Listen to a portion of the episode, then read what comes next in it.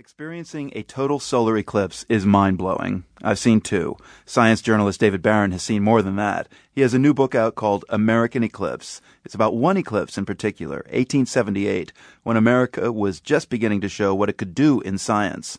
David says he became an eclipse lover, the word is umbraphile, after seeing his first total eclipse of the sun in 1998. So here I was on the beach in Aruba, middle of the afternoon, and the partial eclipse is